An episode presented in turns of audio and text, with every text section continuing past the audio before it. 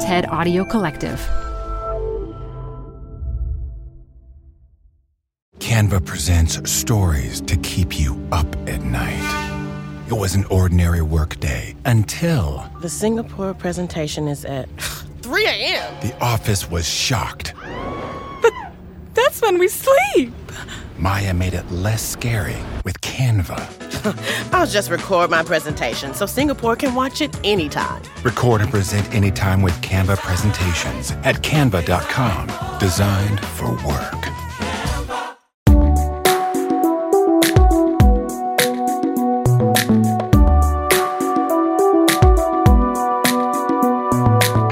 Hey, I'm Dylan Marron, and welcome back to Conversations with People Who Hate Me, the show that takes conflict and turns it into conversation.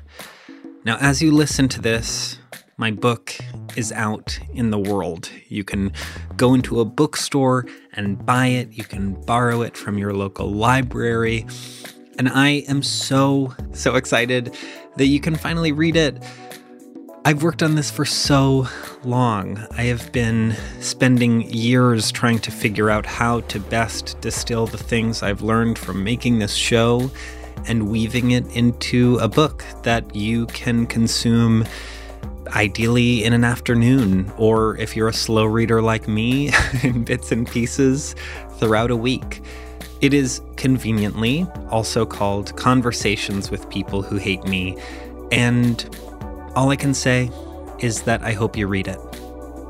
Now, since this is the week that my book comes out, it feels only appropriate to speak to someone who criticized my book, and actually has been critical of this whole project since its inception.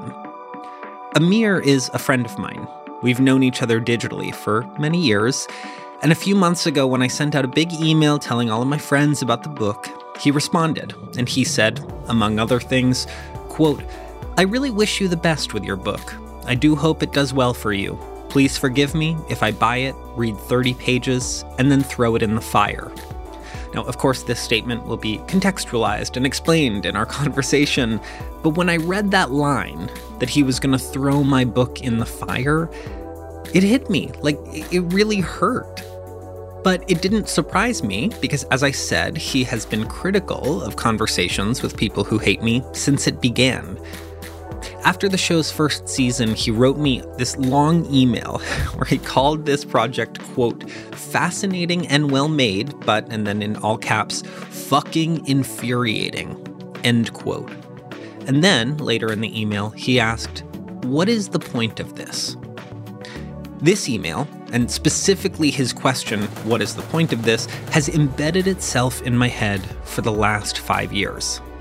Now, you'll hear me say this in our conversation, but getting a negative comment on your work, like the thing you've dedicated years of your life to, from a friend and a friend you admire, hurts more than random vitriol from an internet stranger. So while this is by no means the most negative comment that I've tackled on this show, and I also will just say that I conveniently skipped over a lot of very kind things he also said in his emails, his sentiments are some of the more hurtful ones I've received because he's a friend. Just to let you know, our conversation is minimally edited, and I'm releasing it this way because there's a lot of it I want you to hear. And that includes some valid and constructive criticism of this work. So, with that being said, here is Amir.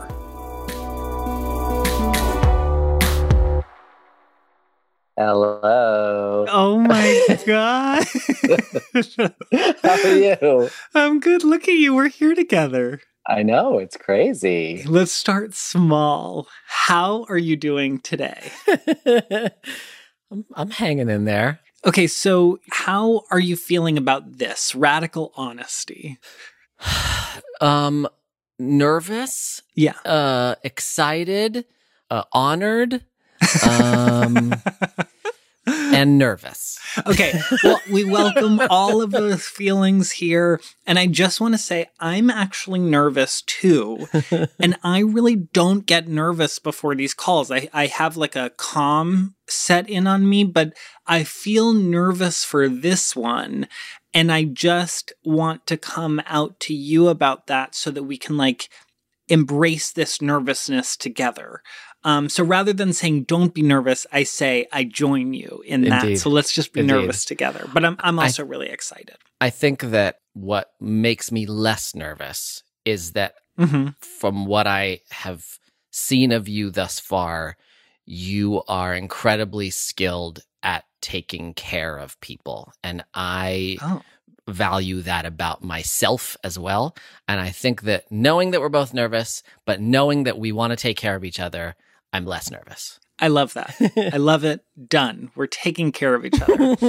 So before we get to what we're officially here to discuss, we've actually known each other for many years uh, digitally. Yeah. Well, this is our yes. first time ever face-to-face, however digital it may be. Yes. But I think we were first in touch with each other seven years ago. It was around the Every Single Word project, right? God, was that seven years ago? I know. Isn't that That's nuts? Wild. To quickly explain, Every Single Word is a video series that I made in twenty fifteen where I took popular movies and I edited them down to only the words spoken by people of color. That project was incredibly meaningful to me and beautiful and funny. And yeah, so we st- I, I, I think I just, I probably talked about it incessantly on Twitter. And th- from that, we started following each other. Yeah. And, I think um, you even, yeah. we, we moved it to email of a mutual respect society. So that's really fun.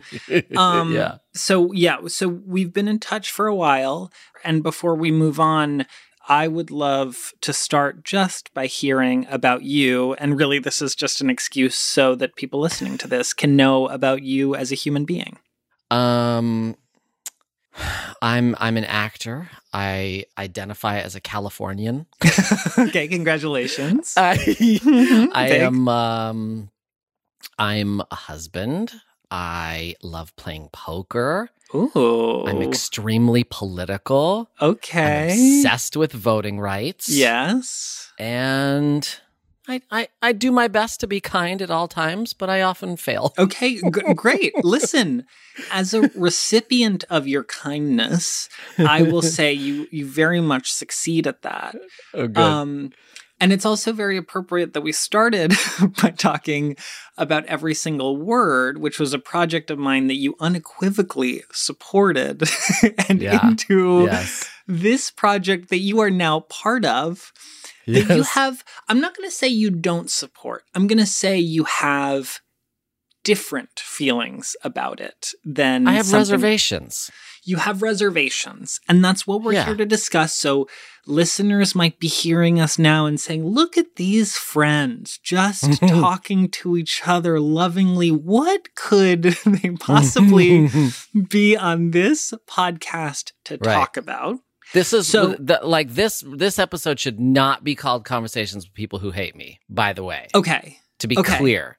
It should be conversations but, with people who think I'm a beautiful human being, adore my older work, but are upset by my current project and have reservations. Okay. Well, the funny thing is, and this is, I feel like this is the drum I beat on this show over and over, is that because we don't yet, we, we as a species have not yet evolved to like filter negativity online, like even constructive criticism gets read as like, oh my God. Amir hates me. You know what I mean?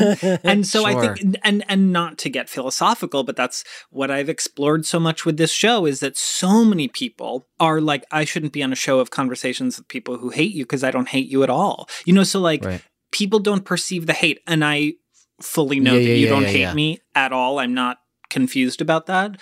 But I will say, and we can get to this, but like, the structure of like the digital distance between us is when I receive an email like this, you feel hated. And that's, I'm, I'm yeah. saying, I hope that we can step outside of that as I say that, because it's not like you need to answer for the fact that you hate me. It's that the distance makes it be like, oh, I feel like shit, you know?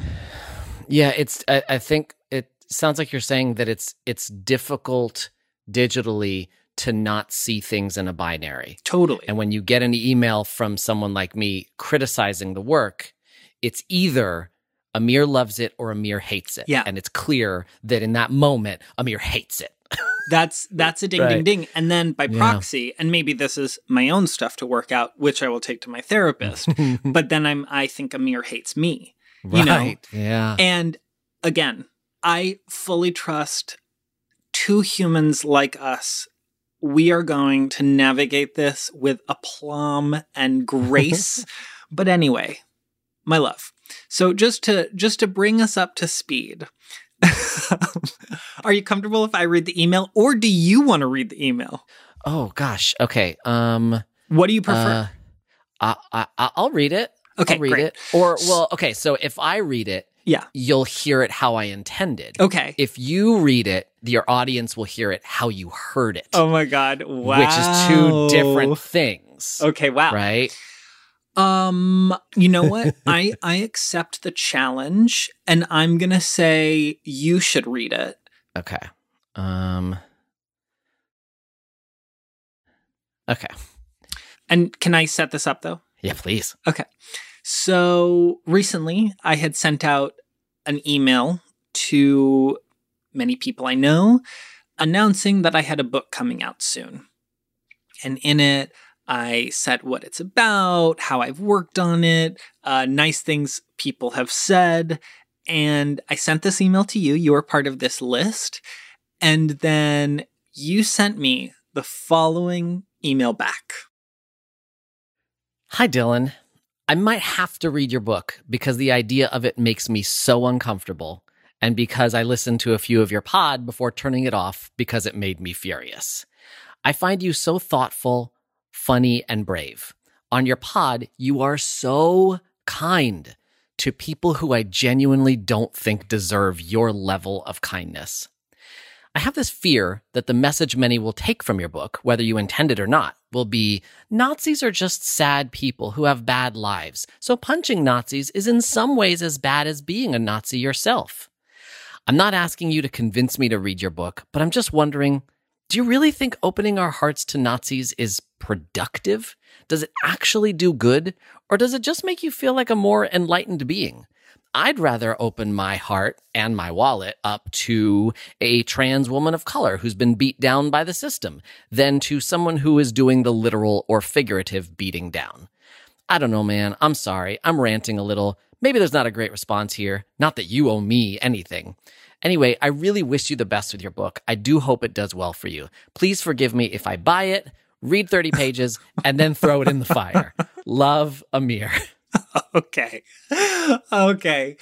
Um, so I have to say, you have such a beautiful, warm spirit that when you read it, I'm like, okay, maybe we're on Sesame Street and I am being shown what love is. But at the same time, it it reads to me, I mean, throw your book in the fire. But okay, but the undergirding of that is that you and I have at least somewhat of a relationship over the past, yeah. wow, seven years. And you yeah. know me to be a, a, a funny person online. Totally. And so, uh, so part of that is me going, I, he's going to know this is a joke. He's going to know that this joke is coming from a place of frustration as opposed to a place of, like, hatred. Obviously, now with distance, I can say that. Like, oh, yeah, this is a joke. And especially, I mean, I'm not trying to proselytize here or get on a soapbox, but, like, this is quite literally the point of this show. Yeah. It's, like, the value of talking to someone voice-to-voice versus just having their text speak for themselves. And so when you read it and when you explain that, I, of course, see it. And, like, mm-hmm. the throw it in the fire feels like a joke. But, yeah, when I first received it, I felt so hurt by it. And the mm. throw it in the fire throw your book in the fire idea, like, didn't read to me as a joke. Yeah. It read to me as, like, serious, not as in, like, oh my God, he's about to burn my book, but, like, I don't know, it kind of felt like this thing that I've worked so hard on. Worked so hard on, but but also yeah. like it, but even beyond the book, like, this whole project that I've dedicated so much of my life to and have kind of, like, shifted course for, was something that someone I respect so much respects so little, you know, like, yeah. and I think, yeah, just it, it hurt, but not in a way, it's not one of those super clean cut emails that's like, you were so nasty and you gotta tell me why, you know, it was yeah. like, I, I, I, I think there's like a lot of nuance in this, and you're bringing up yeah. so many things to talk about. And we, we obviously don't have to get to the bottom of every single one of them. We kind of will have to focus this, but it hurt. And here's the interesting thing, or you can decide if it's interesting or not. That's, that's not up to me to label if it's interesting. Um, but something to share with you is that a message like this coming from you hurts more than a homophobic stranger calling me a faggot, because right. I care so much about what you think of me. Yeah. You know, and like, you are also an avatar. This happens sure. every day on Twitter, where right. if someone who is aligned with you politically tells you the kind of activism, the kind of project you're dedicating yourself to, I don't get it. It's a waste of time. Yeah. There's no question there. I just wanted no, to share that with you, but I want to hear I, I really, you know, whatever you got to say.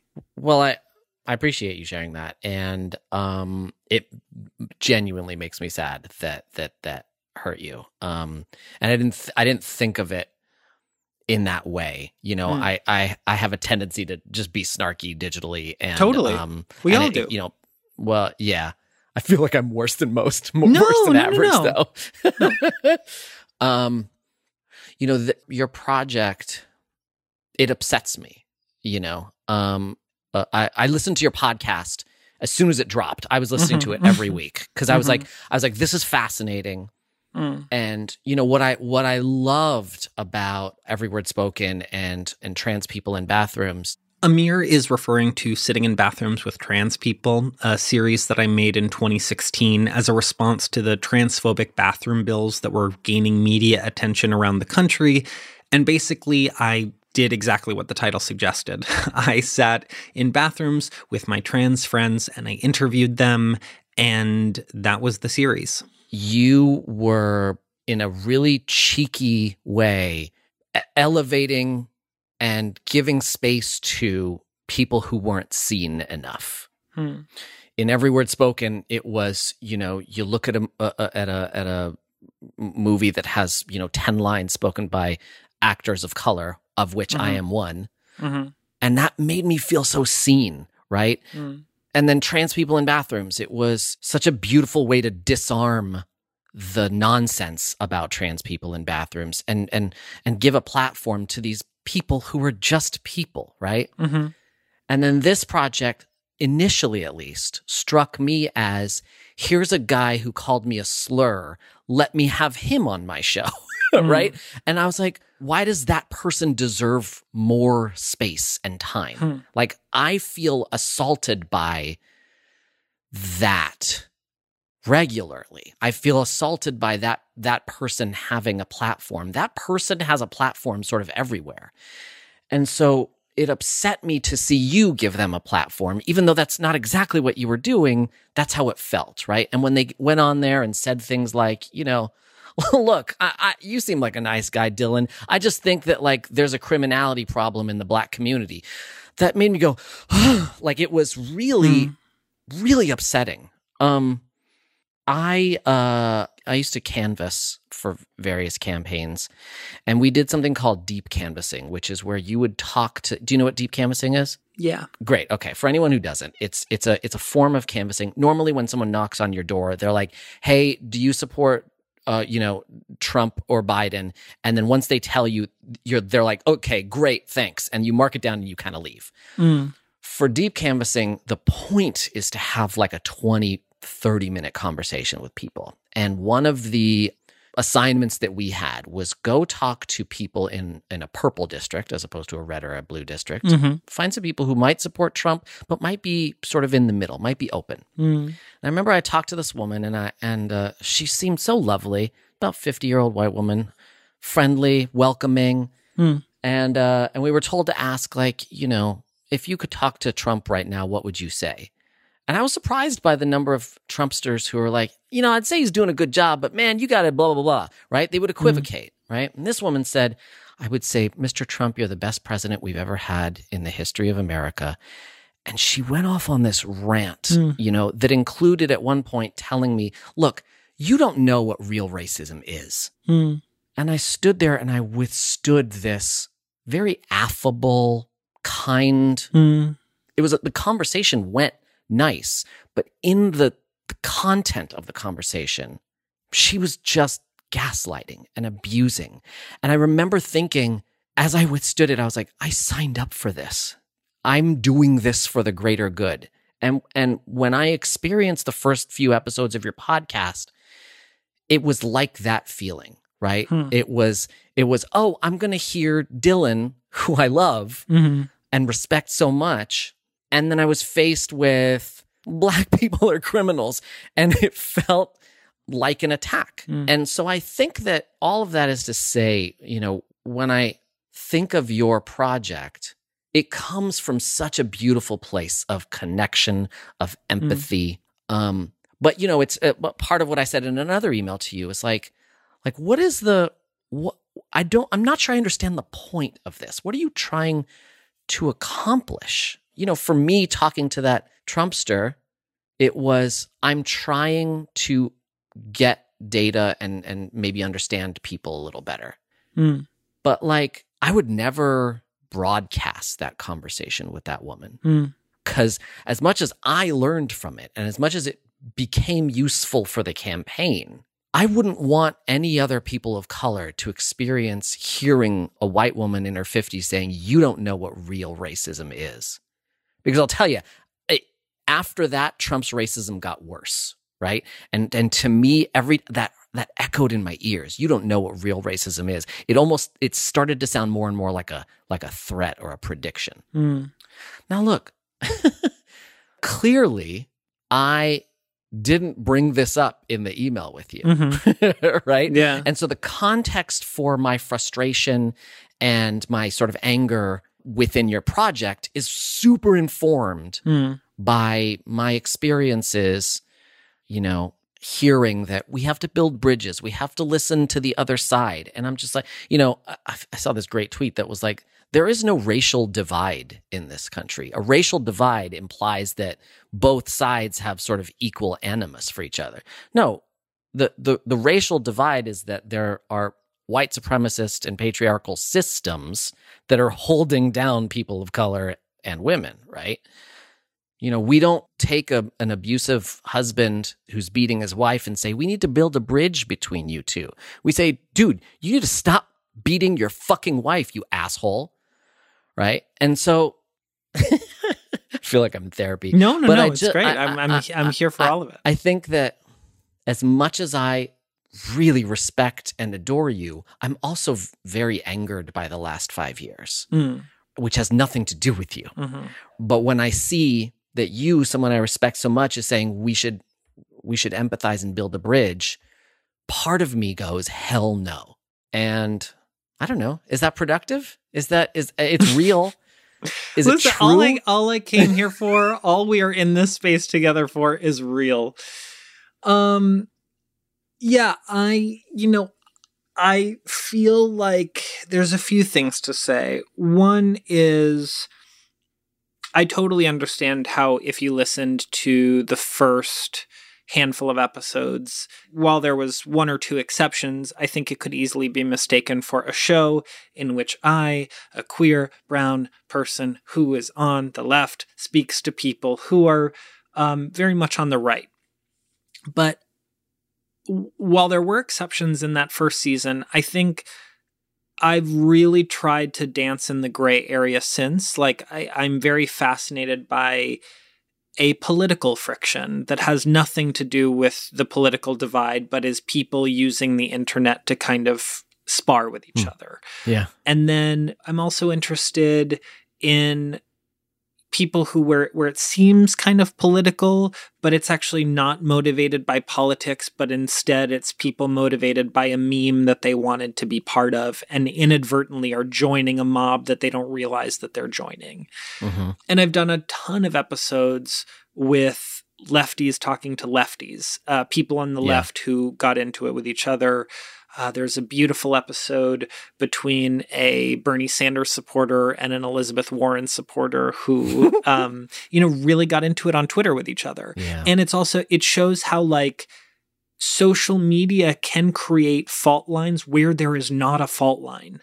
And yeah, totally. That in the lack of speaking to each other, there's that. So I'm about to say something that you're you're probably going to disagree with, but I think like to even equate my guests with Nazis is something that I, you know, yeah. I, I can't stand for it. And that's just not true. You know, they're, they're not. And I think that when you speak to individual people, no matter what, um, who they voted for or who they actively support, like it's just, they're, they're not Nazis. And I think we can talk about how fervently I disagree with who they voted for and what they believe without calling them this incredibly charged word that is yeah. now this almost weirdly bipartisan term that people just throw yeah. across yeah. across the aisle to whoever they don't like. So, so they're not Nazis at all.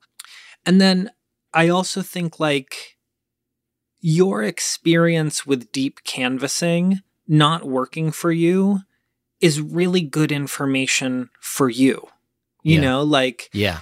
this project is not necessarily for you. Yeah. Um, and, you know, I think that has to be okay.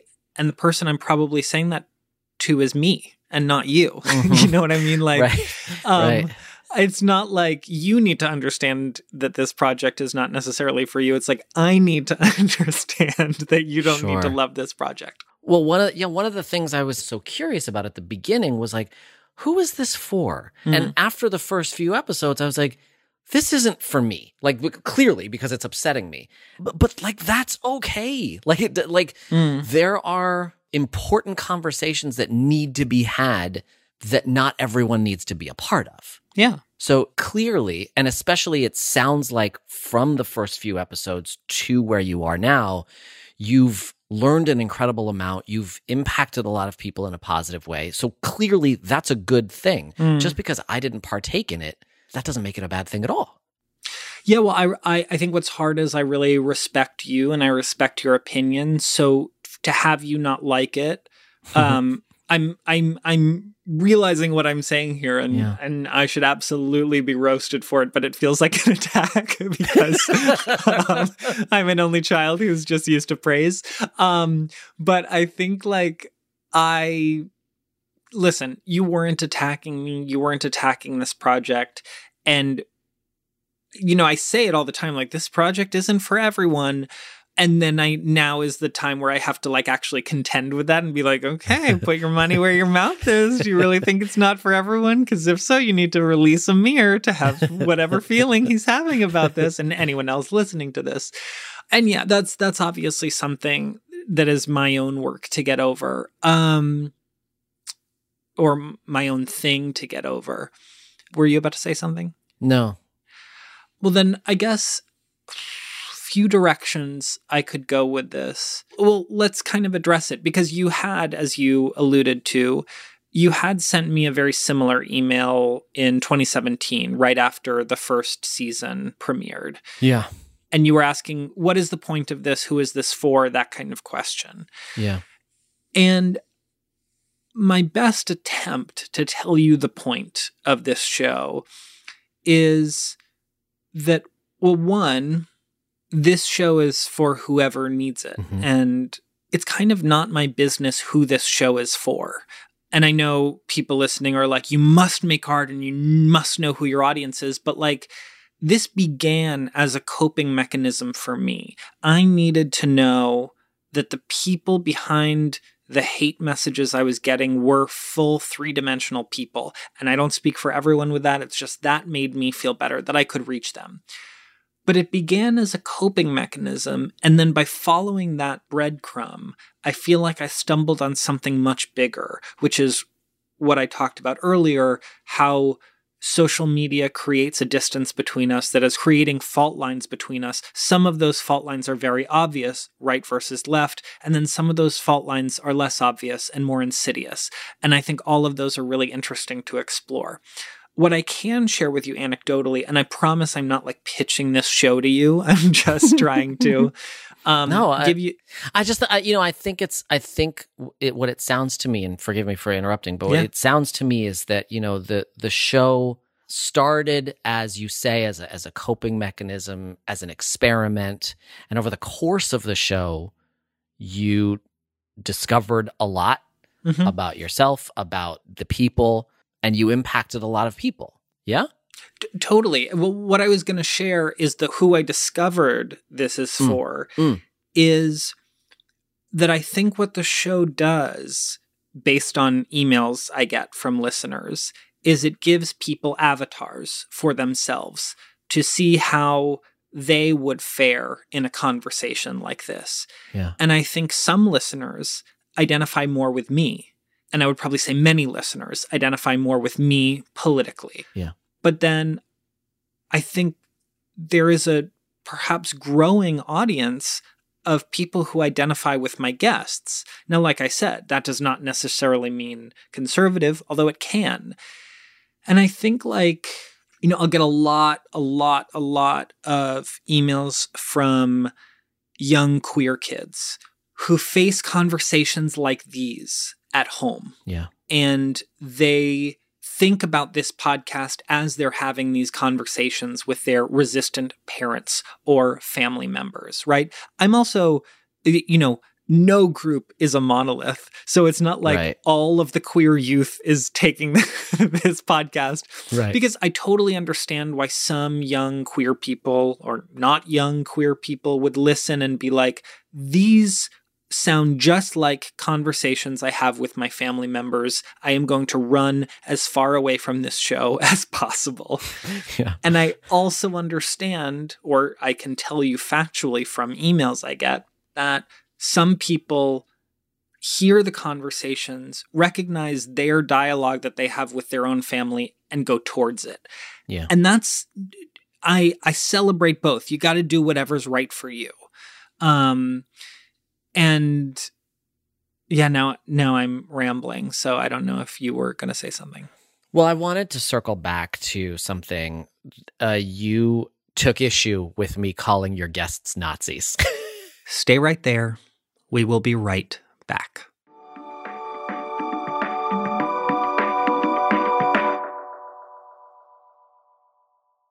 If you like this podcast and you want to help support it directly, you can check out our merch store. We have brand new shirts that say empathy is not endorsement, a mantra I've made for the show, and stickers that say what I say at the end of every episode, remember there's a human on the other side of the screen. Also, there's a shirt that has Rob Wilson's beautiful logo for our show on it.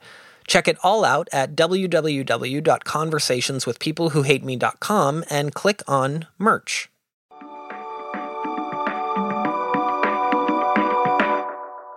And we're back. Uh, you took issue with me calling your guests Nazis. yeah, yeah, yeah. And um, I think that, you know, what's strange is that I used that as a shorthand, yeah. which that's, isn't that weird that Nazi has become a shorthand at this yeah, point in twenty twenty-two? I think, uh, yeah, totally. That's super weird. But, you know, I think that what I what I meant was that, you know, it was people who hold and advance regressive and cruel opinions that harm people. So I don't mean to paint your guests with as broad and as harsh a brush as to call them all Nazis. Mm-hmm. But to explain, I just mean people who wish me and you harm. And it's almost taken as a truism mm. that, you know, what I, one of your guests was like, we have to have these conversations with the other side. Otherwise, we're not going to get anywhere. And like people accept that as fact, right? If someone wants to kill you, you have to talk to them. And, and for me, I'm like, no, I've had that conversation, mm. right? And it's painful And I don't know how productive it's going to be for everyone. And I think there's an element of it that when you, someone I respect so much, tells me via your podcast, though not directly, Amir, you should have conversations like this. It it it gets it gets my hackles up, right? And so part of me is, is so, I hate to use the word, but just triggered by that, that that I want to go, no, no, I don't want to have that. I'm going to throw it in the fire. You know what I mean? And there it goes. And it's just, um, you know, it's like I said, I'm I'm obsessed with voting rights, right? Mm-hmm. And all I want is for the people who've been disenfranchised to be able to have their voice heard, right? Yeah. And the, and the other side just wants them not to. And so how do we have that conversation with them? Right? It's, it's, you know, meet in the middle. Only half the Black people are allowed to vote. Only half the college students are allowed to, like, it's crazy to me. Yeah. I, so you, you bring up such an interesting thing, which is this idea of, like, perceiving me doing this show mm-hmm. as a suggestion for you. Yeah. And yeah. that's and something. It, of course it's not. It's not at all. Yeah. And I've, I've even had to distill it into a bite-sized talking point that I carry with me everywhere mm. I go, which is that this project is not a prescription for activism. And I've said that, like, I, I have to say it so many times. I'm, I don't mean to say no, it as no, in, like, I, I must I repeat it, it to yeah. you. But I have to say it so many times because so many people mistake anyone doing something publicly for a mandate. And I want us all to disabuse ourselves of that notion. But the problem is, it's such a, like I said, it's such a truism in our society, right? It's, it's, you are part, uh, inadvertently maybe, but you are part of the notion that we have to do this. That you, the, the only way we're going to get rights for gay people and Black people is we have to talk to the people who don't want rights for gay people and Black people. We have to. But I don't think that's actually what I'm saying. It's because, not. Yeah. No, no, no. It's but, not. But, and, but you're, and, the, the, the thing is you're then you're then used by that. So on the one hand, I get what you're saying. Because I know that people uphold me and this project as a paragon of civility, as a more people need to be doing this these days. Yeah. And I hope you know that I am still alive and I can still challenge that lovingly, you know, like, yeah. and what I often say is, like, I'm really appreciative of the people who like what I'm doing. I really appreciate the people who are into what I'm doing, who think that I am doing the productive version of activism, mm-hmm. heaviest mm-hmm. scare quotes around productive. Right. Yeah. But what I always say back is, like, and I'm I'm I'm I've said this before, and I, I really don't want to sound like a hack who's just, like, quoting himself, but, like, I believe it, which is that activism is, to me, I believe that activism is a mosaic. Yeah. And that I think that there are so many tiles that create this huge, bigger picture of change, of progress. And this is just one tile, you know, like yeah. this is just one way to do it. Do I think that conversation is the only way? Of course not. Like, so many rights that I am the beneficiary of to this day are not because of polite conversation, but, but, heaviest but, is that polite, meaningful, deep conversation has been a very helpful ingredient in that on the individual level, you know? And, like, I think we have to distinguish between macro change we're looking for and micro change.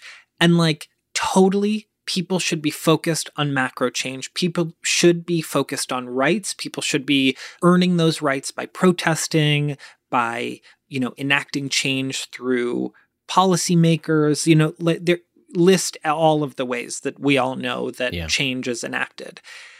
And that's really helpful on a macro level, I'm reporting to you from the front lines of the micro level yeah. that, like, you actually don't connect with someone by calling them a Nazi or thinking that they're a Nazi. Right. And and I, I mean to say that, like, we might be learning that we actually are responsible for not only two different tiles, but tiles on opposite sides of this big picture of change I'm talking about. Mm-hmm. And I think that if we mistake everything as a mandate for all, and then if we use the reasoning of, like, well, you're complimented by people I disagree with for what you're doing, it's like, well, that's great. If I'm bringing certain people to the table that you're not, and you're bringing certain people to the table that I'm not with this, people who run from this show, people who are like, fuck the idea of that show. I'm not going to be listening to it. I do not believe in it. But, like, we're all marching towards the right direction. It's just I feel best suited to... I, I don't know what it is. I can't explain it, but I, I love having these conversations. And yes, yeah. I'm talking about loving having these conversations with these people who profoundly disagree with us. Yes, I also love having the conversations between very politically aligned people. But, like, I also really love reaching someone who thinks very differently from me and forming a relationship where there was not one before. Yeah. Yeah, no. I, I think one of the reasons I'm looking forward to reading your book is that what I suspect is, unlike listening to the first several episodes of season one, I think that the book is going to have a sense of context and of sort of, this is what I learned over my years of doing this. And I am very interested in everything you learned. I'm very interested in your process. I really admire your, just your way of being with people. And so, like, I'm I'm looking forward to the, the book for that reason. And then by the same exact token, that's why I couldn't listen to the podcast, because it felt hmm. it felt too raw. It didn't feel like there was context. It felt totally. like... We're going to jump into this experiment slash coping mechanism. Ho- hope it goes well. mm-hmm. And, you know, in that beginning, in the beginning, I think just by design, you didn't exactly know what you were doing, mm-hmm. right? You were like, I'm forging ahead in a space that I don't totally understand, but I think I need this and I think it'll be interesting. That's absolutely fair. Yeah. Yeah. Um, so those are two such different things. Right? The first handful of your podcast episodes and the book, even though they have the exact same title, are going to be very, very different and, and differently created and differently received. And, you know, ultimately all worthwhile, I think. Yeah, I, I hope so. I think any experiment that doesn't harm people is worthwhile, mm. right? Mm-hmm. And that's what this was at first, right? Kind of an experiment. I think that what I took exception to in the early days was, do I have to hear this experiment? Does anyone have to hear this ex- experiment? And what's interesting is, by the time I wrote you that email, after listening to the first, you know, handful of episodes, you had finished, I think, two seasons, right? So you... Oh, you're talking about the first email? Yeah. No, that was... You wrote me, I think, in September twenty seventeen, so... I think the first season was just ending. Okay. So it so, was just the first had, season. But you had clearly, you had learned a lot and been through a lot, right? Yeah. And so, you know, part of me wants to say, like, did I have to be there for your learning experience for your learning experience to have taught you anything? Yeah. You know? Mm-hmm. And I think that the answer is, for me, no. For others, mm-hmm. clearly, yes. And that's yeah. totally okay. And I think that I think that the reason I wrote you at all mm. is that you, as far as I can tell, are someone who is curious, who is empathetic, who is open. And I thought, well, he's doing something where he listens to people who disagree with him. He's going to get a lot of positive feedback for this. Mm-hmm. And I think he'd be interested to know that this makes other people uncomfortable. And so... L- like, I don't think it's right mm. for it to just be great plan, hmm. civility, rah, rah, rah. I think it's important for at least one person to say, hey, this makes me uncomfortable and I don't I don't know if this is for me. Hmm. Um, I thought you would appreciate that because I didn't have to, but I just thought, you know, he's curious. Dylan wants to know what people think. He has opened his his his heart and his inbox up to people. And so I thought, let me do this. And I had always hoped that it wouldn't be taken as me being cruel or shitty, um, but just sort of in the interest of the the, the ongoing conversation. You're actually making, I'm, I'm sorry to jump in here, no. but it's because you've just made me realize something very, very big, which is that I actually believe that your email is what birthed that talking point of this is not a prescription for activism. Mm. I think you planted a seed within me to start thinking about how to address people like you who aren't civility, rah, rah, rah, you know, like, but I don't mean address people like you in the absolutely snide way I just said that. No, no, you know no, I, I, mean? I get like, what you're saying, that to, you get to engage, what I mean. to engage people like yeah. me and, and let people like me know that, look, we're on the same side, but I, I, Dylan, want to let you know this is where I'm coming from on this, yeah. not where you think I may be coming from on this. Yeah, and if someone uh, uses me, Dylan, in a way that upsets you, I don't I don't want that. Yeah. No, I hear that. So, and I, I think you planted a, a seed in me, and there was also another event that, or a series of events that helped water that seed for mm. me, which was that when I started doing moderated conversations for, for the podcast, which is mostly what I do now, I made a list of so many of my friends. I reached out to all of them. I'm like, they are going to want to do this. Like, this was so good for me. Everyone is going to say yes. Yeah.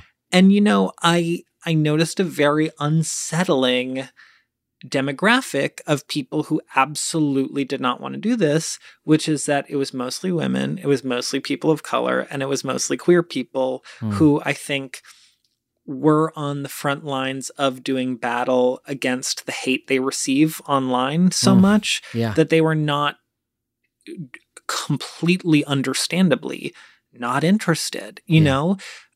We also, like, no group is a monolith, right? So monolith, this is not yeah, to say, like, this race does not want to speak to people. That's absolutely no. not true.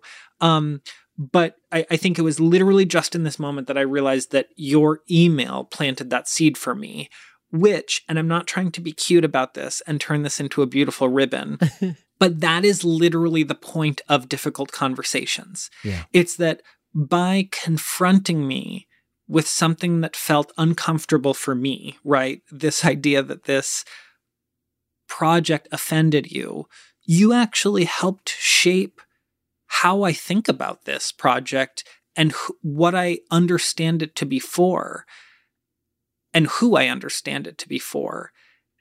And I also, by the same token, and this is where I want to be clear, I'm not intentionally trying to be cutesy here, but like, by the same token, this is why I also believe in this project. Yeah. Because these difficult conversations I'm having with people one-on-one or moderating between people, it's like, yeah, it sucks at the beginning. And then it plants a seed for someone. And, you know, the biggest thing I'm trying to do with this project that I can now say confidently that I couldn't necessarily answer back in twenty seventeen is that, like, you know, change takes time.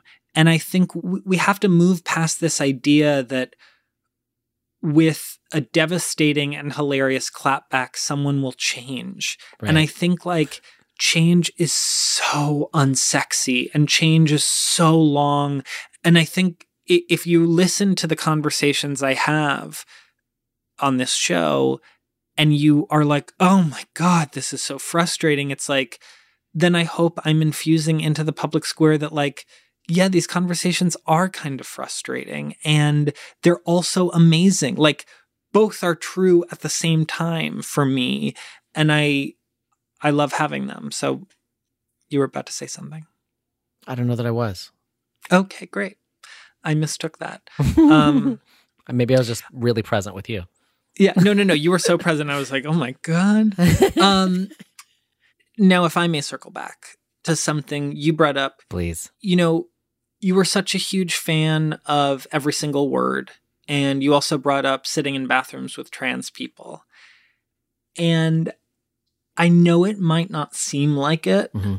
but speaking as the person who has made these three projects, I can tell you that they all emanate from a common source, which is that all three of those projects to me, and also, you know, this is also up for interpretation because these projects are meant to be viewed and you, the viewer, can have your own read on it. But I can tell you my read as the creator of them is that all of them to me are about identifying spaces where there's a lack of empathy and then trying to infuse empathy into it. Every Single Word was about the fact that if we routinely cast people of color aside in movies, that is, mass storytelling empathy machines that dictate how we see other people and how we see ourselves, what are we doing to our greater understanding of empathy? What are we doing to our greater empathy for people of color if they're continually just like glorified set dressing in popular storytelling? Yeah. Sitting in Bathrooms with Trans People was about the fact that this conversation, these laws had clearly no empathy for the very people they were trying to villainize. And what that project was trying to do is to very simply try and humanize the very people who are at the center of this issue, to say these laws are um, propelled by fear. You know, it's propelled by the fear in many people who don't know trans people. Yeah. So they're told, like, beware of this type of person in this type of space and vote against it. Yeah. And that project was trying to identify that lack of empathy there. And I think this project, which I understand is a little more complicated on the political fault lines, right, is that there is a lack of empathy in digital spaces, which has become the new public square. And that lack of empathy is going both ways, because I think when you read this as civility, rah, rah, rah, it's saying like, oh, well, the lack of empathy is like, we don't empathize enough with those other people. But it's also saying, you're not empathizing enough with me because mm-hmm. you sent me these negative messages. That's what the first season was. Right. And I, I, I, this is not to like campaign for you to change your tune on this show yeah. or this book or this project or anything like that. It's just to share with you that these two projects you love that so clearly fall in a very direct line of like social justice media, I actually think this other one falls in that same line. And I also accept that you might not see it that way. I think, um, I think I, I, I think I do see it that way, with the with the caveat that it's far more nuanced. Yeah, and as such, I think it runs the risk of being misunderstood, perverted, uh, used for ends that maybe you and I wouldn't want. But I think you're absolutely right. You know, like I said a couple times, I th- what I love about you is that you clearly value and live with empathy. And that's a fucking beautiful thing. You know what I mean? Like that's, it, it, it, you know, I, I can say this unequivocally. If, if we had more Dylans, we'd be in a good space. Not saying we need to have more conversations with people who hate me, but we definitely need more Dylans. That's unequivocal, right? Gotcha, gotcha. Yeah, and you know, my deep canvassing experience ran the gamut. There were negative experiences like that one with that woman, and then there were unbelievably beautiful experiences. It really depended on the, the door that I knocked on, mm. the goal of the day. You know, sometimes it was talk to Trumpsters who might be in the middle, and sometimes it was talk to people who never vote mm. and get them to understand that not only their vote matters, but they matter. Mm. And like those kind of conversations spending time with people and, and being like, you know, why, why do you think you don't matter? And, and you, God, you're so wrong. And really helping them understand that. It was beautiful, right? Those, the, having, having empathy is, is a beautiful thing. No question. But it's also so much more complicated than that, or complex than that, you know? Yeah, I, th- I think you're right. And I also, I noticed that when you were telling the deep canvassing story at the beginning, that you kind of very quickly talked about all the other amazing experiences you had, and you focused on this one woman who said absolutely offensive things. Yeah. And of, that is not to negate that she did say offensive things. Yeah. And you have every right to be offended by that. And not only that, you have every right... I'm, I'm telling you this, you're, honey, you're your own human. You can do whatever you want, but you of course have every right to focus on that. Mm-hmm. And I think what you just said is such a change of tune, because I think, I mean, I've talked to people who do deep canvassing, and, you know, they've talked about the similarity, or they've talked about how they recognize their work on this own show. I'm not calling myself a deep canvasser, because I think that's a like, really amazing practice that people train for. And, you know, I don't want to flatter myself. Um, but I think that, I think that what you just, dis- the joys of deep canvassing that you just described mm-hmm. are the same joys I feel doing this show. Yeah. And that, no, it's not always that you're knocking on the door and it's like the quintessential American flag flying Trump voter who you're like, wow, we do get along. And sometimes that is wonderful, yeah. right? And it yeah. can be wonderful. Yeah. But then it's also in that like gray territory where it's like, oh, I cannot fit you neatly in a box. Mm-hmm. But mm-hmm. yet we are like having some really wild connection that we might never duplicate with each other again. Yeah. But here I am at your doorstep, and I... Maybe I'm flattering myself, but I think I'm doing the same digitally, you know? Yeah, I, I th- no, I, th- I think you absolutely are. And I think that, that like, that's, you know, like deep canvassing is a good and useful thing. Mm. Your show is a good and useful thing. Deep canvassing for me is something I had to take a break from mm. because of some negative experiences. Your show is something that doesn't always work for me because of my own negative experiences. Mm. Uh, that doesn't negate the fact that that your show is great and useful, right? And I think that, like, well, I hope that that's w- one of the things you take away from it, is that, or from this conversation, is that even if I can't listen to your show because it upsets me, that doesn't mean I respect you any less. That doesn't mean your yeah. show is any less valuable, right? Yeah. And certainly doesn't mean you are any less of a beautiful fucking badass.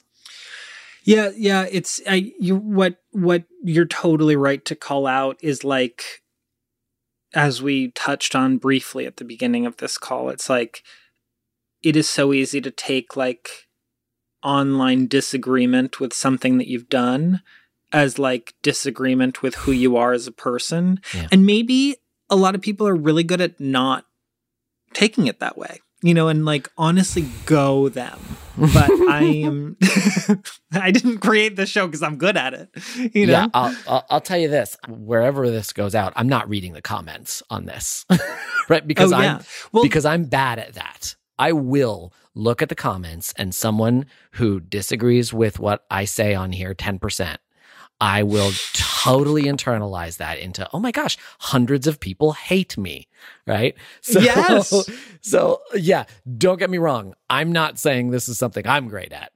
Well, the, one of the blessed things about podcasts is there's no real singular comment section. You know, people can comment under a post I make about it, but there's the comment section is in our brains and we can good. have these conversations with ourselves. So, and I just want to say, if someone does say something like that, we can produce an episode oh, between fan- you and- Oh God, I want that so badly. Amir is a, a conversation with someone who thinks Amir is a Nazi. What if this was all a long con uh, to just produce another episode? Why stop I mean, at one would, episode, Dylan? Why stop at one episode, uh, honey? Let's go full for season. Two, baby. Whole season. No, conversations I mean, with, with people who hate Amir. Let's do it. Yeah, it's happening. It's it's like you hand it off to a new host each year. You know, oh, honestly, perfect. Great idea. Yeah, it's gonna happen. I mean, I I just want to say like. This conversation has been incredible for me, and you're amazing, and I think you're so great, but not only because of who you are, but I think this conversation has been so helpful for me because the email you wrote me in twenty seventeen and the very similar email that you wrote recently that we read, we had a dramatic reading of at the top of this call, um, it has like... been both a knot in my side hmm. and a seed that has been planted hmm. that has helped me be more aware. And I mean those two together, right? Yeah. Like sometimes a seed can feel like a knot when you're yeah. like, what the fuck is this thing doing here? Like, why isn't it sprouting? Like you just want to change immediately. So like, and, and I, I just want to tell you how much I appreciate this because talking to you about this today has like alleviated for me this this intense, because when you get an email like yours, you feel like you're doing something wrong. Yeah. When one person who you think is smart, who is smart, but you you also think is smart, yeah. tells you something, gives you criticism, you take it hard. And yeah. and maybe I'll speak just for myself. I take it hard. Yeah. And so talking to you about this has been amazing. So thank you. I mean, that is, um, that's incredibly beautiful and also very, um, th- what a lesson, right? Yeah. That the conversation that we had digitally did something to us both. But mm-hmm. the, the, the, the conversation that we're having here is so much more valuable and deep and um, filled with empathy. Um, I'm incredibly honored that I could have even the slightest impact on your work because I really aspire to your work and, and admire what you do. So, um, Uh, yeah, I was nervous having having this conversation because, like, I've like always wanted to be your friend. Do you know what I mean? And well, so, so I'm well, so glad mission that accomplished. This has gone well. Um, because, like I said in my very last email, I want the best for you. Like, mm. I want your book to be successful. I want your pod to be successful. I want you to be successful. I want your message to ring out everywhere because I think you're dope. Mm. Even if I'm not going to listen mm. to your pod. You know what I mean? Although I th- I think I maybe should listen to some of the later ones because the idea of you moderating conversations between other people is yeah. very interesting to me. Because I, like I said, I think you're so skilled at managing a conversation and why I think you'd be a fucking great deep canvasser, by the way. Maybe that's the next... The next uh, project is going to be not a public one at all. I'm just I think there's yeah. justice to that. Um, well, I I also have to say, I mean, I, yeah, like I, I said, I was also nervous when I um, got on this call in a way that I'm not typically nervous for other calls. And so thank you for saying yes to talking to me. Well, thank you for the invitation. I when I got it, I was like, oh, that's crazy. So yes, I have no idea what's going to happen. But, you know, and it's funny. My wife was like, what are you hoping to achieve by being on this podcast with this guy who you clearly disagree with? And are all of his fans going to be like, how dare you disagree with him and come and attack you and stuff? And I was like, look, I just feel like whatever Dylan's doing, I want to support it because I think it's good. And so even if this conversation sort of doesn't go well, well, at the end of that, we can delete stuff that that identifies yeah. me, or we can delete the whole conversation if we want. Yeah. But if Dylan wants me to participate with him in something, I want to be there because I think he's cool. Well, I just also want to say that was a beautiful microcosm of your wife to you was you to me. Of why would you want to do this? I can't imagine. Yeah, right. Yeah. It's like a beautiful little parallel. Well, with that, um, I well, we are officially friends now. Great. No longer just digital friends. Yay. We are fa- digital face to digital face. But you know, then we're going to make this happen in person very Someday, soon. soon I, yes. I trust this. Um, well. It, truly, I, I'm, I'm at the risk of repeating myself. I think you're wonderful. And I, as wild as it is to say, I thank you for the emails that you wrote me um, because they connected us together. And I also totally accept that this project does not have to be for you. And that's great. That's it's totally. Great. Well, uh, I mean... Uh, yeah, at the risk of repeating myself, thank you. And um, I just think you're awesome. And good luck with the show and the book. So mutual. It's so mutual. um, okay, I'm going to end this beautiful Zoom call, but you're wonderful. Thanks again, Dylan. This was really fun. This was so good. This was so I'm good. I'm glad we did it. Me too. Bye, Amir. Bye. If you have an idea for a conversation for this show, head on over to w w w dot conversations with people who hate me dot com and fill out the brief submission form. Conversations with People Who Hate Me is a part of the TED Audio Collective. This episode was mixed by Vincent Cascione. The theme song is These Dark Times by Caged Animals. The logo was designed by Philip Black Owl with a photo by Mindy Tucker. And this show is made by me, Dylan Marron. You can pre-order Conversations with People Who Hate Me, the book, by following the link in the description of this episode, or you can buy it wherever you buy books. Thank you so much for listening, and guess what? We are weekly now, so stay tuned next week for a brand new conversation. And until then, remember, there's a human on the other side of the screen.